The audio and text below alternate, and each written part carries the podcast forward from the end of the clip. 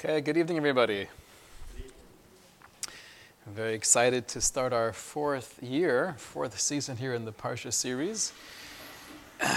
Starting off with Parshas Bereshis, I'd like to focus on the idea of sharing uh, criticism effectively. Something that many of us shy away from because it's too difficult, it might be awkward.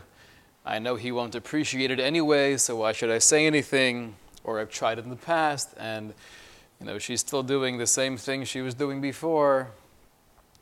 And some of us are almost addicted to criticizing. It's a, it's a mantra, it's an ongoing theme, always finding faults and then expressing them, sometimes eloquently and other times not as eloquently. So I'd like to focus this evening on sharing criticism in the most effective way. We know the Rashi in the beginning of the parsha tells us that Bereshis bara Elokim. It's clear that the phrase Elokim is used over and over again in that first perek of Bereshis, and Rashi famously explains because shebitchila Allah b'machshava livrosa b'midas hadin. Initially, Hakadosh Baruch Hu had in mind, so to speak, to create the entire bria b'midas hadin, only with strict justice. Rosheina olam miskayim. But Hashem saw that there's no way the world would last if all we had was midas hadin. And therefore, hiktim midas arachamim, v'shitva midas hadin. He made a partnership. He brought into the world midas arachamim, not just Elokim, but Hashem Elokim. And therefore, with these two forces together, that would bring a kiyum ha'olam, that would allow the world to sustain and thrive. Without getting into what exactly that means, Hashem had something in mind originally, and then he saw that it wasn't going to work out, and he changed the plan. Obviously, Hashem is not changing his plan, but what Rashi is telling us is there was some level of evolution, starting with Midas Hadin, teaching us that Midas Hadin alone would not be sustainable, and therefore Kadosh Baruch Hu says we also need Midas Harachamim.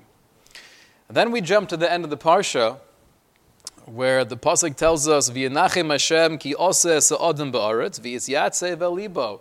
Hashem was, so to speak, disappointed in humankind. I can't believe what they're doing. They have no hakara. They have no clear recognition of me, of reality. And Hashem was sad, kaviyachal.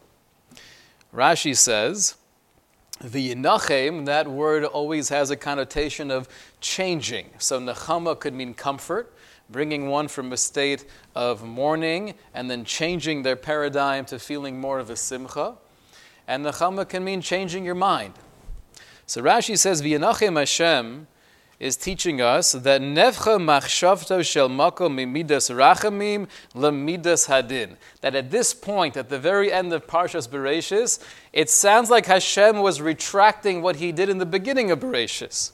It's no longer a shutfis, it's no longer a partnership between the Midas Hadin and Midas Harachamim, but now, the V'yanachim Hashem, it's going back to Midas Hadin. And it was through that lens that Hashem was looking at humanity through the lens of justice. So Ramosha Feinstein was bothered by a pretty straightforward question, simply stated, what happened? HaKadosh Baruch Hu initially came to the conclusion that we need midas harachamim and midas hadin. How does that somehow change just because people are not acting the way they should? So the answer is quite simple, but Ramosha explains by quoting the Pasuk in Koheles, Shlomo HaMelech tells us, Al tzadik harbe. Don't be too much of a tzaddik. Don't be overly righteous. The Medrash Rabbah explains that the intent of Shlomo HaMelech when he says Al tzadik harbe is giving mussar, don't think that you have more compassion than a Kadosh Baruch Hu. If Hashem said something is permissible, if the Torah is teaching us that something is moral and acceptable, for me to take the stance that, you know what, it doesn't feel morally correct, that's krum. That's a flawed hashkafa. Al tahid sadik harbe. If a person says theoretically, I, I don't want to eat meat, I want to become a vegetarian, and I'm doing so because I really don't enjoy it, or it makes me feel kind of icky. Right? We have sometimes conversations at the table where the kids start speaking about how much this piece of chicken actually looks like chicken. And automatically the response is, we cannot speak about that as we're eating chicken. you can't go there. Right? It's, it is funny, they call chicken chicken, but we don't call cow cow. Cow is meat, and therefore it's more disconnected. But if a person says, you know what, it just grosses me out, I'd rather not, go ahead, kol kavod. There's no mitzvah, there's no official obligation to eat meat, perhaps barring yontif.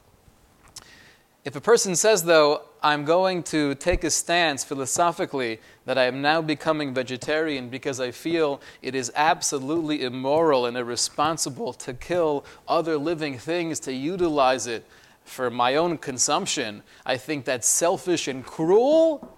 So then Shlomo HaMelech says, Al tahit tzadik harbe. If HaKadosh Baruch Hu says this is permissible and this is part of the function of the animal kingdom is to utilize it for human consumption, don't be holier than God. Then the Medrash concludes by saying, Kol misha rachman b'makum achzar. Anytime a person is trying to be compassionate in a situation where the call of the hour is to be strong, is to find that midah of gevura, to be an achzar. Sof shenas achzari b'makom rachman. Eventually, what will happen is, in a situation where you should be rachmanis, you should be tapping into your compassion and mercy, you're going to be an achzar, you're going to become cruel. Right? So there's no such thing as being machmir when it comes to being overly from, being overly moral in a situation where Kadosh Baruch Hu said, Ad Khan, don't go farther than that. What's ending up, what will happen is you're going to warp your entire moral compass, and that's a very dangerous thing. Along these lines, the Gemara in Brachos tells us that. Anyone who does not have das, they don't have intellect, it is prohibited to have compassion upon them. Right? So if a person's lacking seichel, not only are you not obligated to help them and have compassion, but it's also l'rachem love you're not allowed to have compassion. Doesn't quite sound like a Jewish value. We would have assumed to the contrary. If someone is lacking das and they can't help themselves, there's more of a need to be there for them. There's more of an obligation to be compassionate towards them. So the Steipler, as many others explain, what the Gemara is teaching us is not in a case where you have a child who doesn't have seichel and they can't help themselves, or you may have an adult who for some reason is just lacking some of the basic social skills or other intellectual capacities, of course you have more of an obligation to help that person to hold his hand and to, to get him to where he has to go. What the Gemara is talking about, though, is a situation where the reason why you're lacking das, the reason why you're lacking seichel, is because you're choosing to lack seichel. The reason you're lacking basic social etiquette is because you have crippled yourself. And therefore, for me to aid you in this particular situation, for me to help you, although superficially it might tug on my heartstrings, and if I'm a caring kind of guy, I would want to go over and give you a hand or offer you uh, some more tzedakah, but it could very well be that's not chesed, that's not rachamim. You're enabling someone to continue down a path of a lack of das and therefore, when a person is making him or herself into a human being, she'ein bodas, asur l'rachem alav. So we see both from the pasuk in Koheles, al tehid sadik harbe, and the Gemara in Brachos and the Gemara in Sanhedrin, kol mi she'ein bodas, asur l'rachem alav. There are certain times where the midas harachamim, the right thing to do, the compassionate thing to do is to hold back, is to, to restrain yourself from doing chesed, because going too far could actually be detrimental either to oneself or to the recipient of the chesed. So explains Rav Moshe Feinstein, When HaKadosh Baruch Hu tells us initially there was a need to bring in a midas harachamim, midas hachesed, that never left the world. It's always now for the rest of eternity, din together with chesed. At the end of the parsha, where Rashi explains that now Hashem was transforming to midas hadin, it wasn't neglecting the midas harachamim. It wasn't saying I no longer need the compassion in the equation, but rather the compassion was the reason for the din. HaKadosh Baruch Hu felt now, where human beings are, how things have evolved, there's a need to hold back some level of chesed, not just to get them back, not just to punish them, but because it's for their benefit. This is a Yesod Gadol. This is a very fundamental hashkafa, which is obviously very delicate, because to make this determination on our own, uh, it's a very dangerous psak. I was speaking to somebody recently where there was a, a tzedakah question that came up, and it was a family where there's been ongoing struggles for many years. And the question is do you just keep on helping? In what capacity do you help? Is there ever a point where you would say, maybe I'm crippling their own growth? Maybe I'm, I'm, I'm taking away that real hechrich, that need for him to, to take life into his own hands.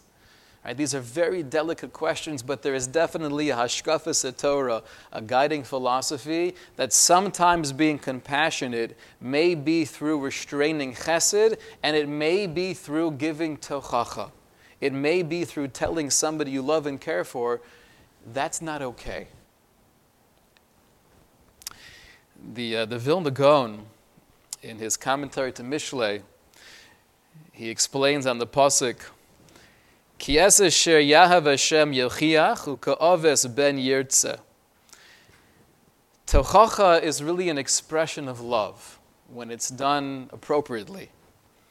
Shlomo Melech tells us that the person who Hashem loves that's the recipient of the tochacha, just like a father who loves his child, he will therefore give him, we'll translate it now loosely as rebuke. Right? Is generally translated as, you shall surely rebuke your fellow. So explains the Gra on this pasuk of Mishlei, Ki ein derech lochiach rak v'sher libo doeg al rosso. Usually, the people you attempt to give tochacha to are those who you care about. And you don't want to see them fall. You don't want to see them going in a, in a negative or unhealthy direction.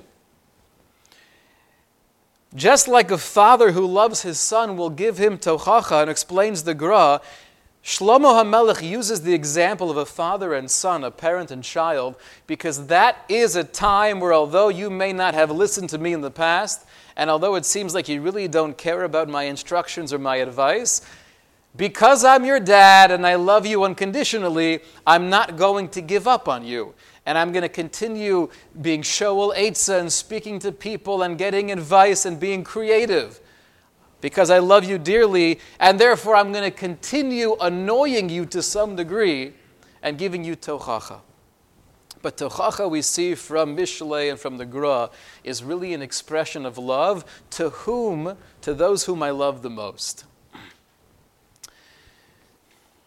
Restrictions that we have either in a religious sense, within the Torah, the Losa says, are also an example or an expression of love. We have the famous Rashi in Shmini where he explains that only the Jewish nation has all of these dietary restrictions. And the example Rashi gives from the Medrash Tanchuma is that if a person goes to the doctor, you have two different people, and they're both not doing well. And to one guy, the doctor says, We have to put you on a very strict diet, and you have to exercise four times a week, and you have to stay away from salt and saturated fat, and no, uh, no carbs. And to the other guy, he says, You know what? Do whatever you want. Hashem should bless you. Superficially, we would assume he likes the second guy better. He's not placing any limitations on his lifestyle. He's saying, do whatever you want. Obviously, that's not the case. Right? The first guy, because I, the Rofe, I, the doctor, care about you, and I know that you have so much potential. You just have to rectify a few things. I'm telling you, for your own sanity, for your own health and vitality, stay away from these things and eat more vegetables and move around a little bit. And for the other patient, if Nebuch, there was no real hope for recovery and, and he was terminal, so then enjoy the time you have left. I'm not going to place restrictions on your life because you don't have that future. So explains Rashi when it comes to all of the halachas of kashrus, but this is only a small microcosm of the entirety of the Torah's restrictions. It's restrictions, limitations coming from a source of ava. I need you to be healthy spiritually and emotionally and physically. Therefore, these are the guidelines. Please listen closely. Some of us try not to give limitations or restrictions.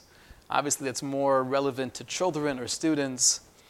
But in any relationship, with a good friend, with a spouse, we shy away from tochacha because part of us feels, who am I? You know, who am I to, uh, to tell them how to live their life? And we live in a society of live and let live. You do your thing, I do my thing. And uh, whatever, she's not going to be receptive anyway, or he always gets defensive, and therefore, I just keep my mouth shut. Are we allowed to keep our mouths shut? Oftentimes, the answer is you're obligated to keep your mouth shut, right? Like the Gemara says in Yevamos, "Keshem shemitzvah davar hanishma, kachu mitzvah shalo ledaber davar shalo nishma." If it's not going to be listened to, if it's not going to be heard and accepted, then sometimes better not to say anything. But oftentimes it's coming from an insecurity. I don't know how to say it, I don't know how she's going to react. But the Rebbeinu Yonah tells us that one of the definitions of true friendship is being able to give tochacha. The Rebbeinu Yonah writes in the Pirkei Avos that there are three reasons why we have to have good friends. And that good friend could be a guy in yeshiva with me, it could be a spouse, it could be a parent or a child even. Why do we need a good friend? So, first is for Torah, in order to have someone to have real meaningful discussions with. The second reason we have to have a good friend is because we need Eitzah. We have to, uh, to analyze different things, and Pilpul Chaverim is so crucial having a conversation, it's not just I'm stuck in my own head. I can go in strange, weird, warped directions, but I have somebody to really be real with and to share my thoughts and feelings, and we could help each other. But the third reason says there, Yonah, as to why having a friend is so incredibly crucial is because even if your friend is no more holier than thou, but he sees things in you that likely you're not going to see in yourself. Sometimes I'm nogeya bedover, which means I have a bias. And I really want to be doing something, and therefore I have rationalizations, I have justifications as to why this is not only permissible, but it's actually a mitzvah. My friend, on the other hand, might not have that same bias, and he can see things more clearly. And if he's open with me, he'll tell me, listen, I don't think that's a good idea. Right? We'll have a conversation. So to say or to feel that I'm going to shy away from giving somebody I love tochacha because it might be awkward is not an excuse. If I'm a real friend, that means if I see you're doing something detrimental to yourself emotionally or spiritually, then I have to be there for you.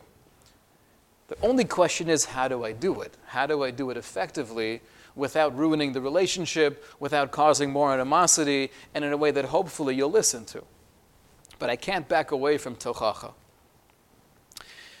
So, to start off with a couple of clear guidelines, and this comes straight from the Rambam. The Rambam tells us that when giving tochacha tzarech lochicho beino lebein atzmo, first and foremost, it has to be private. And this is something which is harder in a group setting, where if you're a teacher in a classroom, or if you're a parent at a, at a dinner table with other kids around, to really lace into one of the children or one of the students with other people there, the Rambam tells us is not the mitzvah of tochacha. You're causing busha, you're embarrassing and crippling that child perhaps for years to come. And not just that child, but other children who are witnessing the busha can also be scarred for life. Somebody told me that when he was growing up, in his particular elementary school, he had one, one Rebbe that was very aggressive. And he really instilled a fear, a pachad into the boys. And he would threaten them with, with a patch. So there was this one kid who was a chutzpah and all the time he would be getting yelled at and scolded and sent out of the room. And there was one day where he was asked to stand up in front of the entire classroom, and his Rebbe gave him a patch. So the guy told me, I never got a patch from that particular Rebbe. I was too fr- afraid of him. I just kept my mouth shut. But I've been feeling that patch for the last 20 years. Right? So doing anything in public is, is, a, is a terrible neglect of the mitzvah of tochacha. The second uh, piece of advice the Rambam gives us is v'yadaber lo benachas u'b'lashon raka that everything we say when we're criticizing someone needs to be belushan nachas. There's never an excuse to scream. There's never an excuse to raise our voice. We do so because we all have challenges with anger, and once in a while we can't control ourselves. But the mitzvah of tochacha needs to be benachas, and only then do we have a chance of the other person listening carefully to what we have to say. And the third piece of advice we find in the Rambam is and this is probably the most crucial and the foundation of everything. You have to make it clear to him or her that I'm only sharing my feelings with you because I care about you, because I love you. I'm doing it for you not just in the here and now, but for your nitzchias, for your eternity. I really want to be madrich you. I want to help you get back on that proper path of life privately, benachas, and to make it as clear as possible, it's coming from a source of love, and therefore, when I'm angry at something you did, it is therefore almost impossible to be makayim the mitzvah of tochacha in its proper way, because then you don't feel the love. Even if I love you madly, but if it's coming from a time and place that I'm bekas, that I'm angry, you don't feel the love and you don't know. It's not about me, it's not about my ego, but it's about you.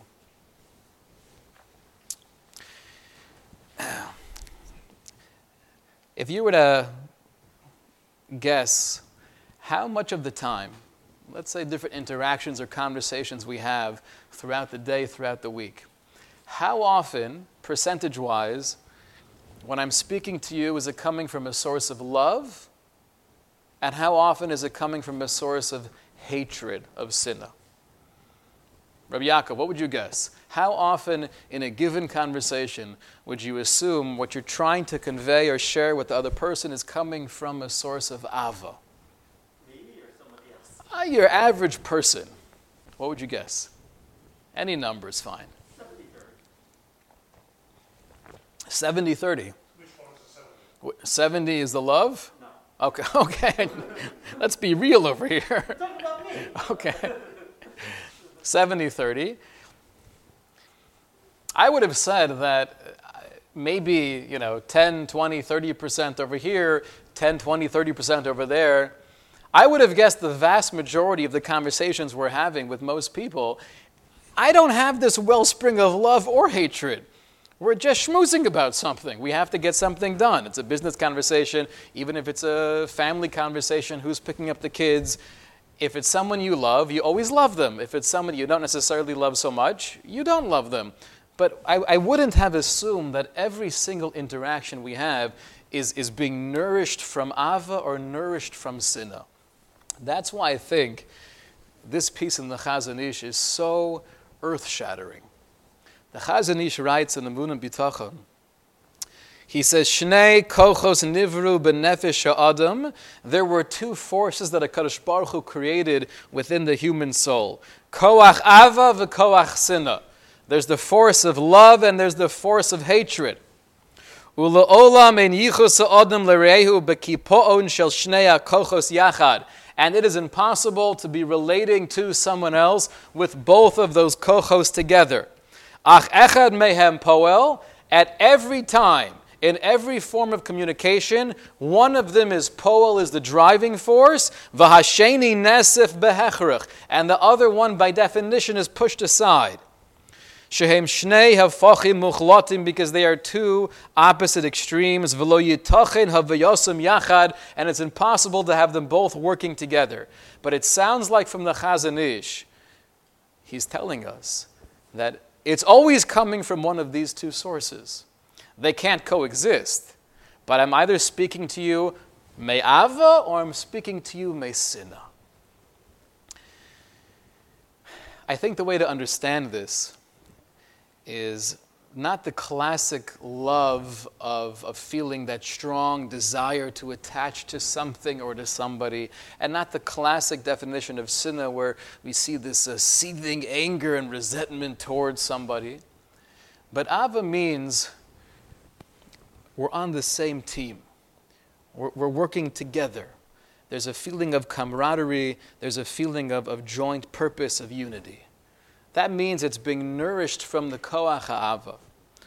If, on the other hand, it's me versus you, right? It's a, it's, it doesn't have to be an argument, but the dynamic of this conversation is it's you over here on this side of the table and me over here on this side of the table. We're not working together, we're working against each other. That means it's being nourished from sinna. It's either coming from ava or sinna. So when it comes to any level of communication, especially tochacha, says the Rambam, we need to make sure it's coming from the koach of ava. Can we fake it? Let's say it's really not. I was speaking to a Rebbe in a particular uh, middle school, and he was asking, not here in Boca Raton, but he was asking the question you know, every year before Yom Kippur, the kids go through the motions. Machal, you machal me, Rebbe, you machal, yeah, yeah, yeah. The truth is, this past semester, at least in the beginning of the year so far, there were a few kids that were really, really rough. And they're going to ask me for mechila.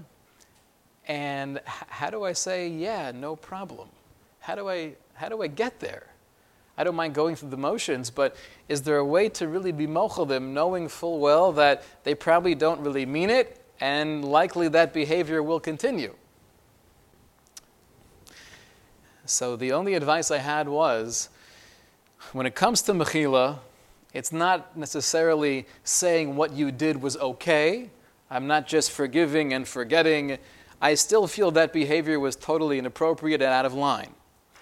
But it's really delving within myself how much of the negativity, how much of the, the sinna to some degree that I feel towards you is based on the fact that what you were doing was directed at me, that you weren't listening to my instructions that you weren't, you weren't obeying my orders.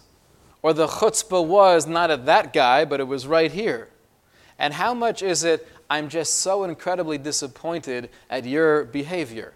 And if theoretically I wasn't involved in your life, but I just was a fly in the wall seeing you act the same way to another person, how would I feel in that case? I would still feel disappointed, but it wouldn't hit me, it wouldn't sting me in the same way. That level of mechila, it's shaykh, it's possible to attain.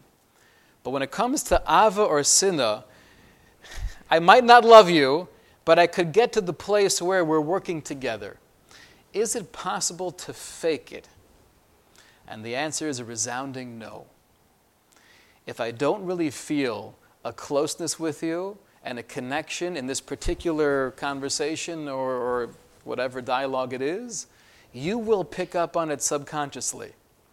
The Rebbeinu Tam in the Sefer HaYashar says that there were great tzaddikim where they were able to tell when other people were giving mussar and giving fiery speeches, they could tell if the guy speaking was sincere or not.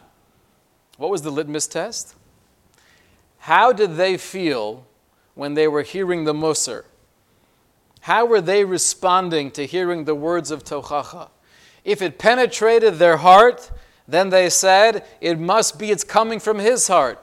So I feel it penetrating.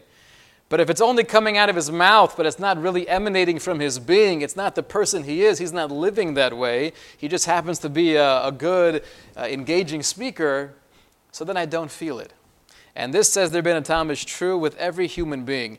I could feel deep down if what you're saying is coming out of a love and care for me and that you're on my team wanting to help me, or if it's just because I insulted your ego and you want to tell me that that's not okay. So that's uh, category number one, trying to give tochacha me'ava. Here's the main problem. The main and most fundamental problem with ever giving anybody tochacha is the very simple fact that we don't like to hear it. Tell me I'm doing something wrong. Right after the shir, come over to me. Shkoyach, good shir, Rabbi.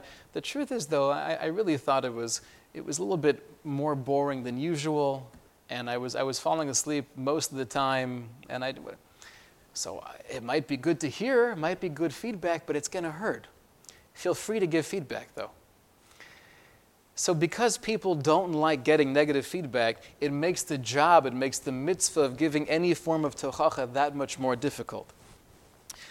Aaron Cohen, in the Torah tells us the end of Parshas Tzav that when he was getting instructions from Moshe Rabbeinu, Vayas Aaron kol Hashem biyad Moshe, he did everything that Hashem commanded Moshe.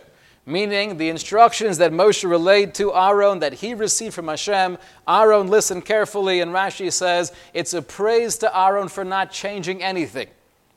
What exactly is that praise? If Moshe tells you to do something, you'll do it and you'll do it well but explains the Maharal. The praise is that Aaron did not hear it directly from Hashem. He heard it from another human being.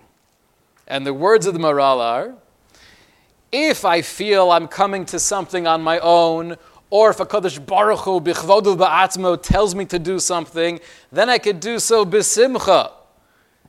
However, when it's coming from Moshe, there's another human being giving me instructions, telling me how to do something, then my natural response is, I'm not so into it because you told me to. The praise, the shevach to Aaron is that even though Moshe told him to, he still had the same joy and reverence and simcha as if HaKadosh Baruch Hu himself told him. But you see from the Maharal, even someone like Aaron HaKohen doesn't like taking orders and being told what to do from anybody in the world, even if it's your loving brother who's the humblest man on the planet, Moshe Rabbeinu. If someone was to ask you, who is the most influential person in your life? Right, thinking back throughout the years, Isaac, what would you say? Who was the most influential person on your life and your growth? You are so sweet. okay, my parents. Sometimes people say they're their grandfather, a Rebbe. You know what the true answer is? The most influential person in your life is you, right? When someone says that, you know, uh, Rabbi Goldstein on college, he was Makarev me. It's an amazing thing. Every time we have somebody over for Shabbos, we had Uriel over, so the story is almost boring by now. I was at FAU and I was kind of lost and I was walking down the breezeway and that's when I met Rabbi Goldstein and that's when everything changed, right? but to say that Rabbi Goldstein was Makarev me, Sheker Muchlat. It's not true. Who was Makarev you? You were Makarev you. There are, are shluchim that HaKadosh Baruch Hu sends our way, if it's parents, if it's teachers, source of, of, of inspiration. But ultimately, I have the most influence on my life because I have Bechira, and I choose where I'm going next. The Rebbeinu Yonah tells us in Pirkei Avos, he says that's the meaning of im ena nili mili. If I don't inspire myself, I can hear all of the amazing speeches and go on TorahAnytime for five hours straight and hear fire and brimstone and, and, and, and, and chachma and stories. It's not going to change me though. It could go in one ear and out the other. The only way to have real, lasting, meaningful change is if it's coming from within. So, number one is I don't like being told what to do. Human nature is to recoil when I receive any instructions, especially we could say the, the nature of a Jew is am orif, and we're even more up in arms if somebody tells me what to do or what not to do. And practically speaking, it doesn't really work. If I don't engage myself, if I don't inspire myself, anything else from the outside is not going to change me I remember seeing in one of Reb Shimshon Pincus's Svarim, he said that if you have right now, whatever the percentage of Jews are in Eretz Yisrael, who are presently not keeping Shabbos, right? So if you were to tell them, try to convince them and have all the kiruv professionals go out and speak about the beauty of Shabbos, it's not going to work. And there's obviously a lot of baggage and history within the different factions living in Eretz Yisrael. However, if all the kiruv professionals say, we're giving up, we're not focusing on the non frum, we're doing our thing. However, Iran was now threatening Israel. And Iran makes the declaration that we will totally destroy, we will fire in hundreds of thousands of rockets, Khalila, into Tel Aviv and Jerusalem if any Jew keeps Shabbos this Shabbos. Said Reb Shimshon Pincus, Every single non from Israeli Jew will be keeping Shabbos and going to shul and eating cholent and kugel. Don't tell me what to do. Right? So we don't like being told what to do, and it doesn't even help. It's got to come from within. The Alter of Kelm makes this point beautifully, where he says that when it comes to any chiddush, any new insight that I hear from somebody else, no matter how beautiful it is, even if I know exactly what you're saying, I, I don't have that same grasp of it as you do. Why not? Because I wasn't there in your head and in your heart during the process, during the evolution of how you ended up with this chiddush. If you think of somebody who writes a song, right, you'll have the composer, and, the, and then he, let's say the composer also sings it, and then you'll have someone else who sings the exact same song. It could be the exact same words, the exact same melody, but it's not the same hargasha because you're just copying the final product. You weren't there during the entire evolution, the process, the formulation, the internal formulation of the song. So says the Alter of Kelm, when it comes to any real growth in Torah, in spirituality, in a relationship, it's got to come from within. So if that's true, how in the world do we give criticism to somebody else. They don't want to hear it, they're going to recoil, and it's not going to work anyway. So, how do we fulfill the mitzvah of tochacha?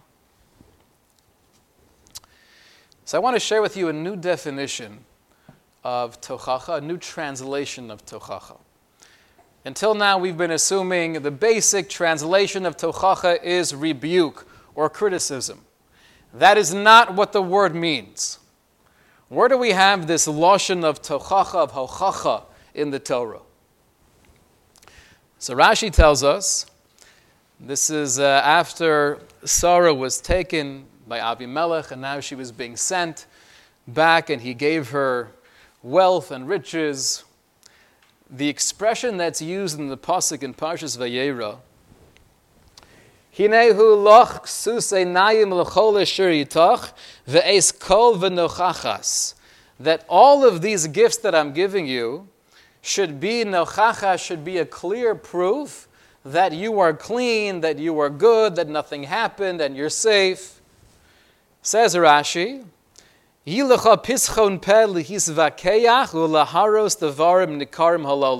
Avimelech was telling Sarah when he says v'nochachas, is he was explaining this should be your opportunity to explain to anyone who might have a question as to what took place, what was that experience like. In Mitzrayim. You could explain to them and show them and prove to them, Devarim Nikarim, with clarity, what actually happened. Lashon hochacha b'chol makom beirur devarim. Wherever we find the phrase hochacha, the translation is always beirur devarim, a clarification of truth. Tochacha is not rebuke. It's not even the cushioned way of saying constructive criticism. Tochacha is clarity. It's arriving at a truth that I didn't have before. I could give tochacha to myself. That's really what mussar is. Mussar is being meser, is bringing tochacha inwards. Giving tochacha to somebody else is not rebuking, but it's helping them arrive at a truer understanding of themselves or a particular situation based on information, based on the insight that you're sharing with them. That's tochacha. And therefore, tochacha ideally should never be given from a source of sinna where it's me versus you, where it's me chastising you, but it's always coming from a place of ava where we're working together, we're on the same team. I'm speaking to you privately because you know I love you and I care about you, and it's benachas, and it's not out of anger and kas, and it's not a slight to my ego. But I'm helping you discover a truth you might not have had clarity on prior to this conversation. This is why tochacha can never be personal. If there's ever any shemitz, any slight feeling that you're receiving from my tochacha, that the reason why I'm criticizing is because I took something personally, then that's not the mitzvah of tochacha. Because again, if I, the recipient of what you're saying, am going to get defensive, that means you're not accomplishing your goal. You're not being, you're not being mavar adavarim. You're not clarifying truth. You're just making me defensive. You're not, you're not being Mekayim the mitzvah. Along these lines, I want to share with you what the Eish Kodesh writes in the Chovas Talmidim. And this is extremely relevant halacha lamaisa in the most practical of ways when it comes to any relationship, especially with children and students he speaks about the, the discussion or any kind of communication between a Rebbe and a Talmid. He says it's not sufficient in our times that the Talmid should feel that I'm just subjugated to the will or the, the whim of the Rebbe or the parent. Ki lesof yires rabo lemisnagdo v'orit zar love.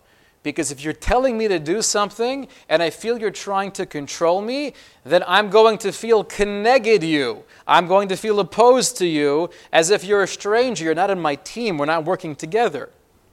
Ha'ikr hu lahachnis belibo deyazo explains the Eish Kodesh. The ikr, the main goal of giving a child tochacha, is to try to enter into his mind the following thought. Sheyada shahu that he himself should know. Hanar ba'atzmo hu ikr hamachanech. That the child, him or herself, they are their main educator. Not their parents, not even their Rebbe. Lo katan v'narhu. And try to get across the message, you're not just a child. You're not just a nar. Rak nezer meta Hashem bekerim Yisrael You are the future of the Jewish people. Es. And you, you have the obligation. I have to try to help you. I have to try to assist you as much as I can. But really, it's your chiyuv. It's your responsibility. You are the next generation. Es atzmo le'etz godol eitz chayim. You have to grow yourself into a great tree in Eitz Chaim in this gan in the orchard of Klal Yisrael. He goes on to explain, as a chova shu nose atzmo legad lechanech ish Yisrael, eitz began, eitz began Hashem be'eden. You're teaching the children that you have this opportunity, you have this responsibility.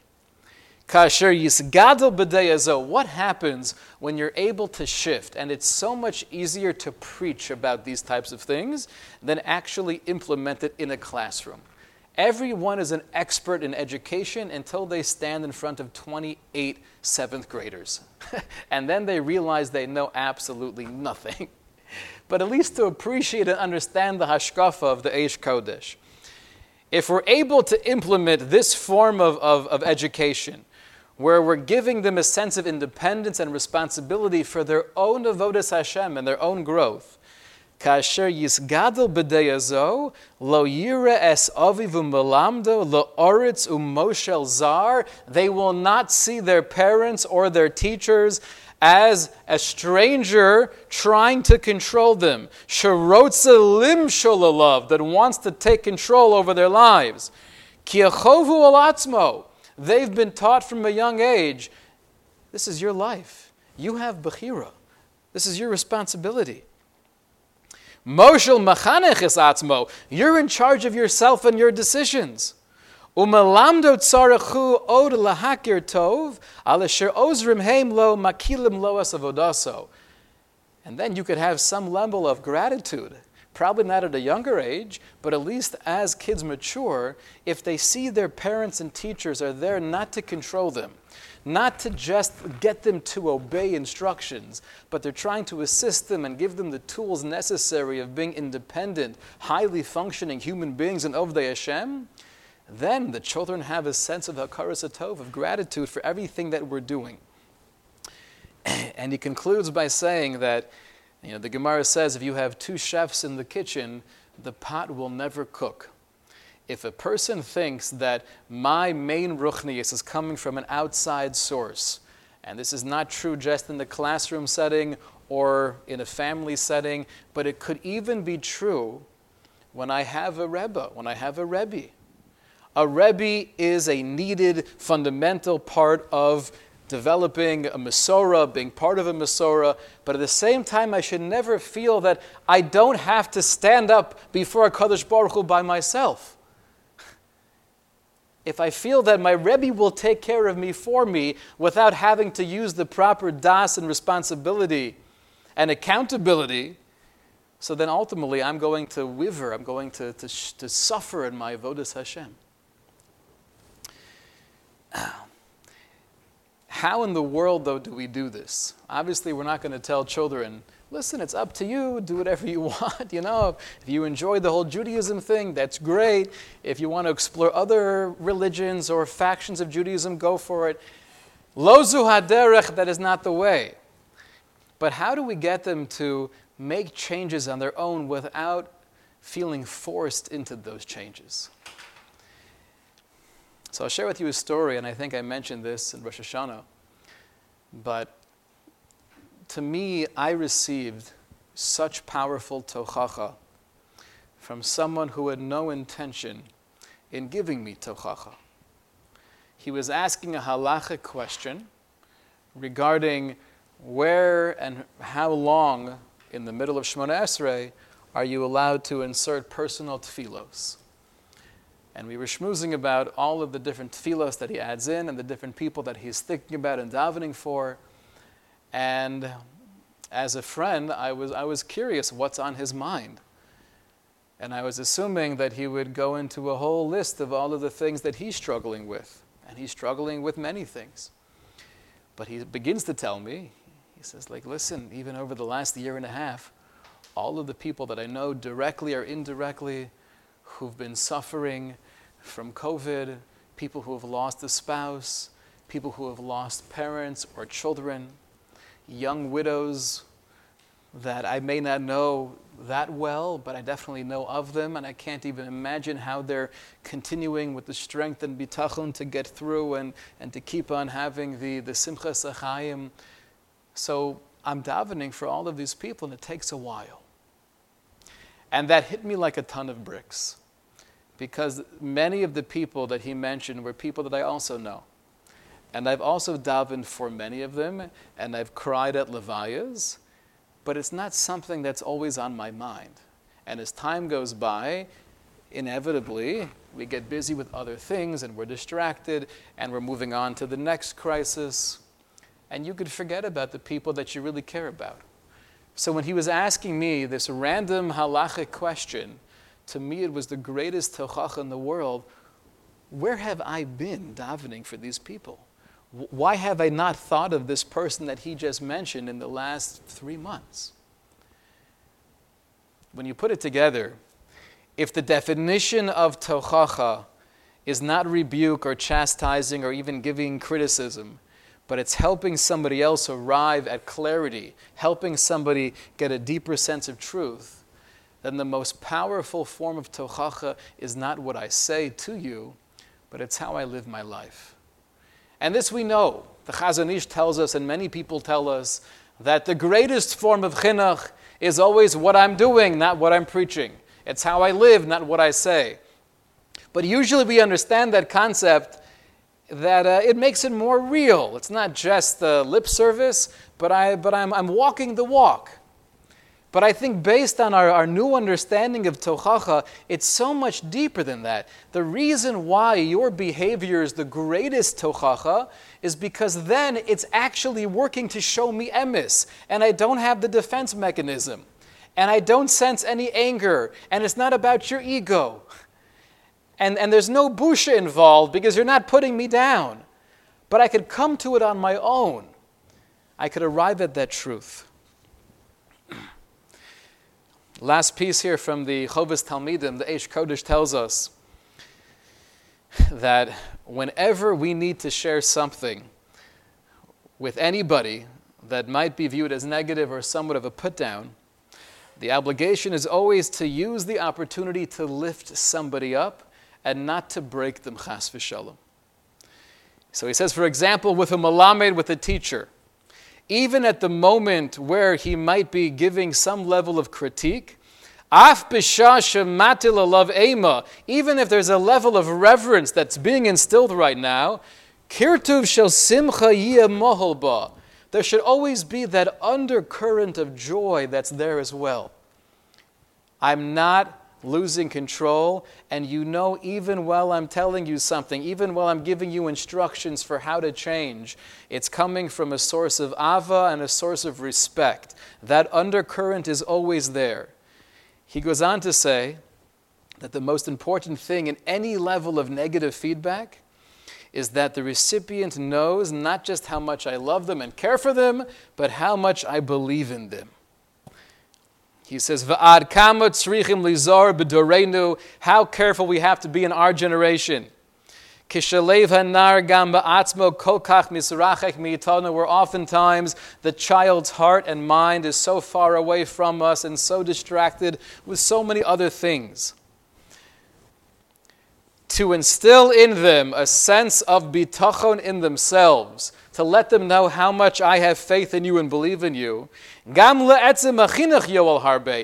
only will it be beneficial for the message I'm trying to share, but for the overall chinuch itself, it's life changing. Because then lefaseich es kochi es kochi a talmud shel aguf v'hamoach mimistorov. You could open up the mind and the heart of that child from a place that was that was insecure before, that was hidden, that was covered up, because they didn't believe in themselves. And now that I know that you, my Rebbe, believe in me, that you, my mother, believe in me, and it's not just lip service. You're not just complimenting me on something that's meaningless, but I see that you see there's real potential, not only will I accept that message, but that will give me more kohos, more ability to maximize my potential.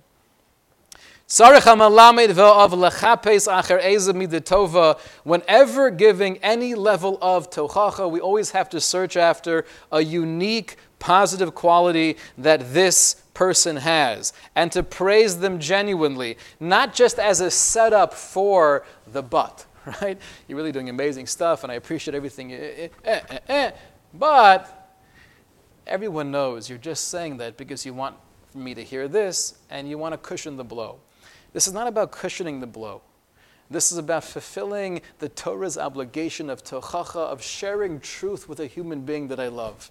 The way to share truth is to make sure there's no defense mechanism. The way to do that is to let them know that I believe in you.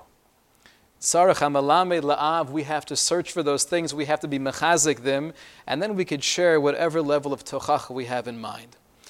So, in conclusion, here, Hakadosh Baruch Hu says, Din is not going to work. We need the shutfis, we need the partnership of rachamim. Sometimes, though, din can be coming from the rachamim. Sometimes we need to rebuke. Sometimes we need to give tochacha. Sometimes we need to have restrictions. But the major factors are in the sharing of constructive criticism is it's got to be an expression of love and if i'm not feeling it right now i keep my mouth shut and i wait till the proper time the proper opportunity. The message itself is delivered with nachas in a pleasant way. It's private. I'm never going to embarrass you. Even a russia even someone who's halachically qualified as an evil person you're not allowed to embarrass him. It's got to be private it can never be personal because then your defense mechanism is up. I will never label you. This is who you are. It's the saddest thing in the world when you could have a couple, even if they're joking. And oftentimes it just becomes a habit of, of a sarcastic interaction where the husband does something and the wife will say, or vice versa, the wife does something and the husband will say, ah, Oh, Sprincy, oh, oh, yeah. It's not that you made a mistake but you're always doing this. Or David, David, you're so clumsy. That's not tochacha. That's onas devarim. That's just making somebody feel bad. We never touch somebody up. We never define somebody based on a mistake. The best tochacha in the world is not about what we say, but it's about what we do. Because then it could really share the truth of the message without any level of them feeling bad, without any level of them feeling busha. That's why the young man, when he came to the Chazon Ish, he was newly married, but he had a hard time because his wife wasn't as supportive as his learning as he assumed she would be. And uh, she's asking him to do all these things around the house and washing the dishes and cleaning the floor and going shopping and things that, that a husband would do, but he just felt it was a little bit uh, excessive. So the Chazon Ish said, I think the problem here is that you're not learning with enough diligence. And the young man was taken aback. Not, my wife is not supporting my learning to the extent that I feel I could be steiging. Chazon Ish said, she's not supporting your learning as much as you'd like her to because she doesn't respect your learning. The reason she doesn't respect your learning is likely because you're not showing it the proper respect yourself. We should be zocha only to give constructive tochacha, sharing truth, not rebuke. Shkoyach.